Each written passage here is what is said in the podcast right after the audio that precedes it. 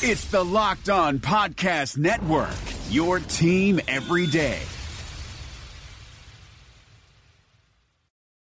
Napa Know How. It takes a lot to get excited about a bag, but most bags can't save you 20% on auto parts. That's 20% off headlamps, 20% off oil filters, 20% off virtually anything you can fit inside the 99 cent Napa reusable bag. So tell your buddies there's a bag they just have to check out.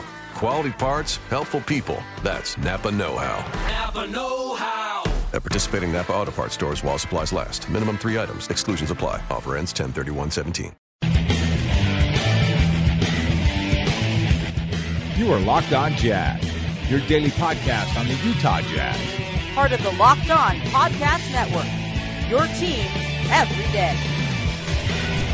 Welcome to the Postcast, part of Locked On Jazz, part of the Locked On Podcast Network. David Locke, along with Ron Boone. This is our post-game show to each and every Jazz game all season long here on Locked On Jazz. Thanks for tuning in, subscribing, and doing all that. If you want to get the Blazer perspective, Eric Garcia Gunderson was just here. He'll give you the Blazer perspective at Locked On Blazers if you'd like that after this ball game when you're done listening to us. All right, Ron.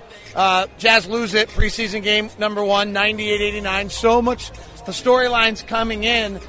Frankly, I, the, the kind of main storylines kind of dudded out tonight. Storyline number one, unquestionably, is Dante Exum back out on the court. And we've all said it in person. That, you know, we got to give him 41 games. We really got to give him a long time.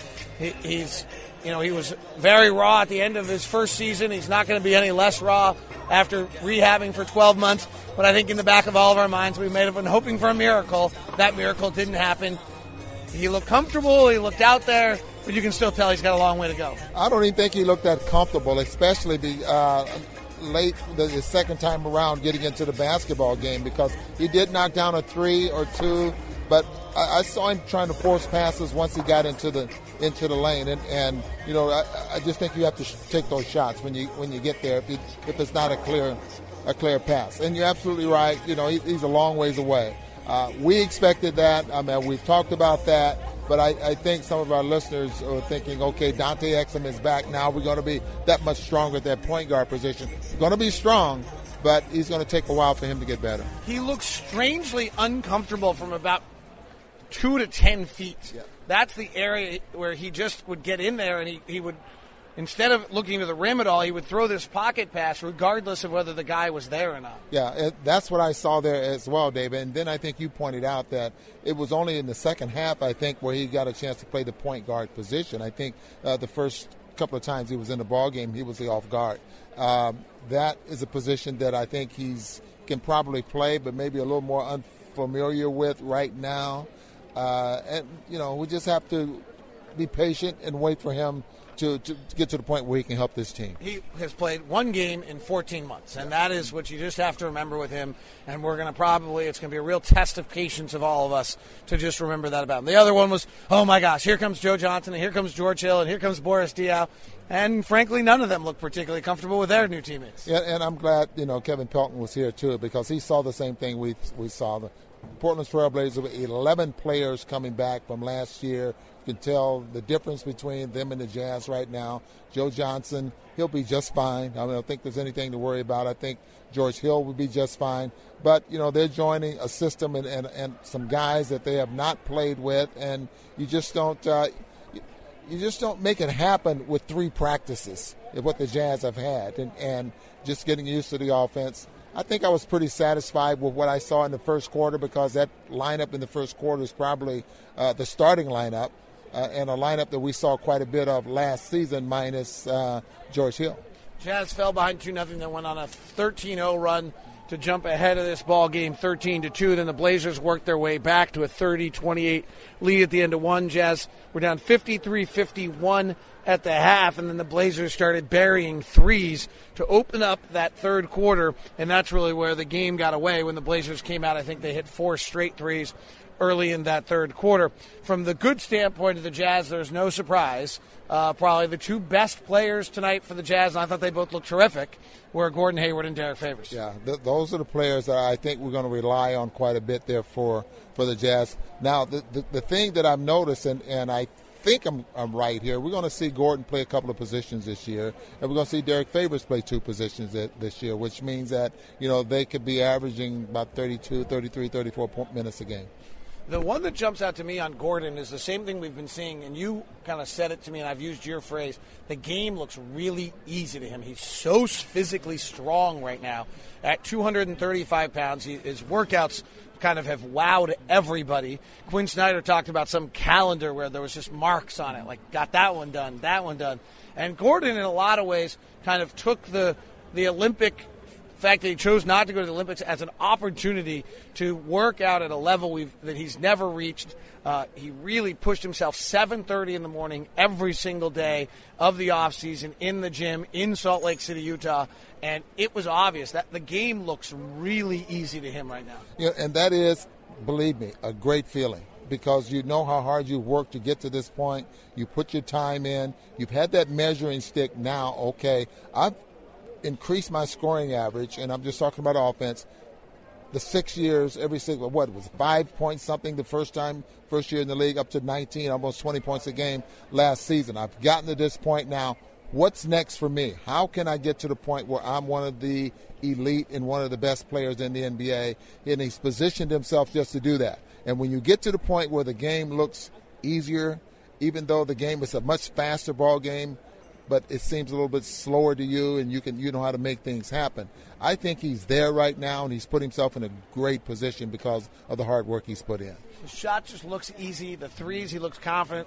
Uh, the question is going to be ball handling, and, and one thing is late in games where they can prevent it from getting himself getting sped up like he was a little bit last year, and we'll see how that plans out. Derrick Favors was the other one we mentioned who looked very, very good, and I think it's going to be interesting. He, if the Jazz can spread the floor, he showed some post work and some post play tonight that was at a different level. And we will see him playing the post this year, and like I said, he'll he'll be that player that will play two positions. He'll play the power forward, and he'll be able to play the the center position, especially if they need scoring with their backs to the basket, if they need a mobile center, um, uh, and which means that Derrick would, might be able to go out and defend where Rudy, you know, probably can't. Uh, Derrick has worked very, very hard uh, over the summer that, that there as well. And you know, you just get to the point where those guys are going to be the ones that are going to carry this basketball team. This is Postcast on Locked On Jazz. Make sure you grab all of the editions here by subscribing on your iTunes or Android phone, or it's also available on the sites that you're grabbing off. You grabbed it off the uh, web tonight.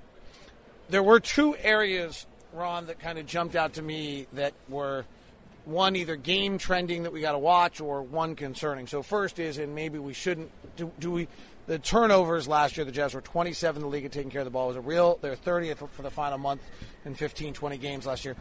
They had 21 tonight. Is, does that, are you worried about anything in that regard, or is this just a lot of new guys playing together? I, I think I'd rather look at that maybe four games into in, into the preseason to, just to see what's uh, what's going on and where these turnovers are coming coming from. We just talked about Dante, you know, trying to force a, a, pocket pass into a, a, pick and roll. I mean, will he get better and start taking care of the basketball a little bit more? You know, first game jitters for him. You just don't know. And then the fact that they're playing so many guys, so many guys trying to make plays or, or trying to do things in a short period of time.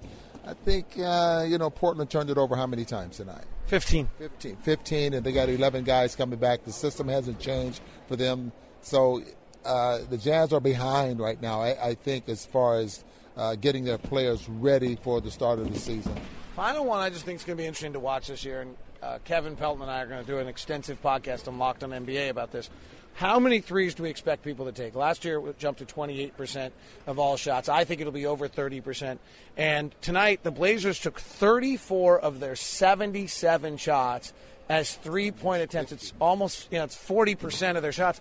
And the Jazz only took 16 of their 73 uh, shots as threes. This is a team that has been really has the capability to take an awful lot of threes. They only took 22% of their shots tonight as threes. And you're going to have a hard time winning games, Ron, if the other team is making six, seven, eight more threes than you. Now, Portland may be on the high level of things with the way their roster is built, but that's where this league is heading, and I think it's going to be an interesting thing for the Jazz to try to figure out how they're getting enough three point looks out of this roster. Yeah, the Jazz right now, I think if I'm correct, they took well, only took about three or four in that first quarter, and, and I thought they were playing pretty well. And uh, they took five, and and that's uh, probably the high. That was a high for the quarter. I mean, with, with that number.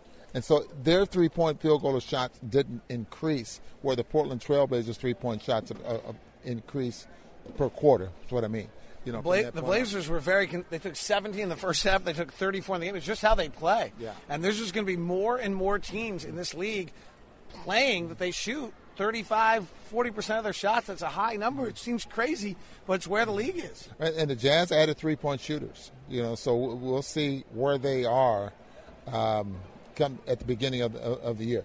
You know, as soon as the Jazz make a couple of cuts or, or get to the point where they have that rotation that they that they want to keep out there on the floor. We'll see if those three point shots. The, the offense is built to shoot threes. I mean, it's, it's definitely built to the point where the Jazz should get a number, X amount of, of, of three point shots, and, and they just have to take them. You know, Quin wants them to take them, you know, shoot them.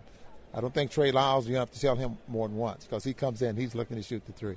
That is our postcast tonight on Locked On Jazz, part of the Locked On Podcast Network. Jazz fall tonight by the final score of 98 89. We'll be back with you Wednesday for the broadcast from Phoenix. Have a good night. Be safe.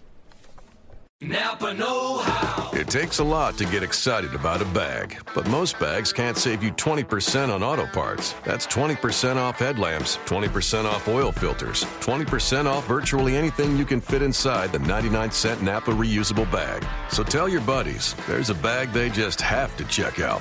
Quality parts, helpful people. That's Napa Know How. Napa Know How.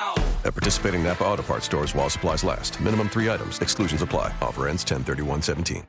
Rejecting the screen has been retweeted by Kobe, Dame Lillard, and Vince Carter. So it's fair to say you should give it a shot. I'm Noah Kozlov. And I'm Adam Stanko.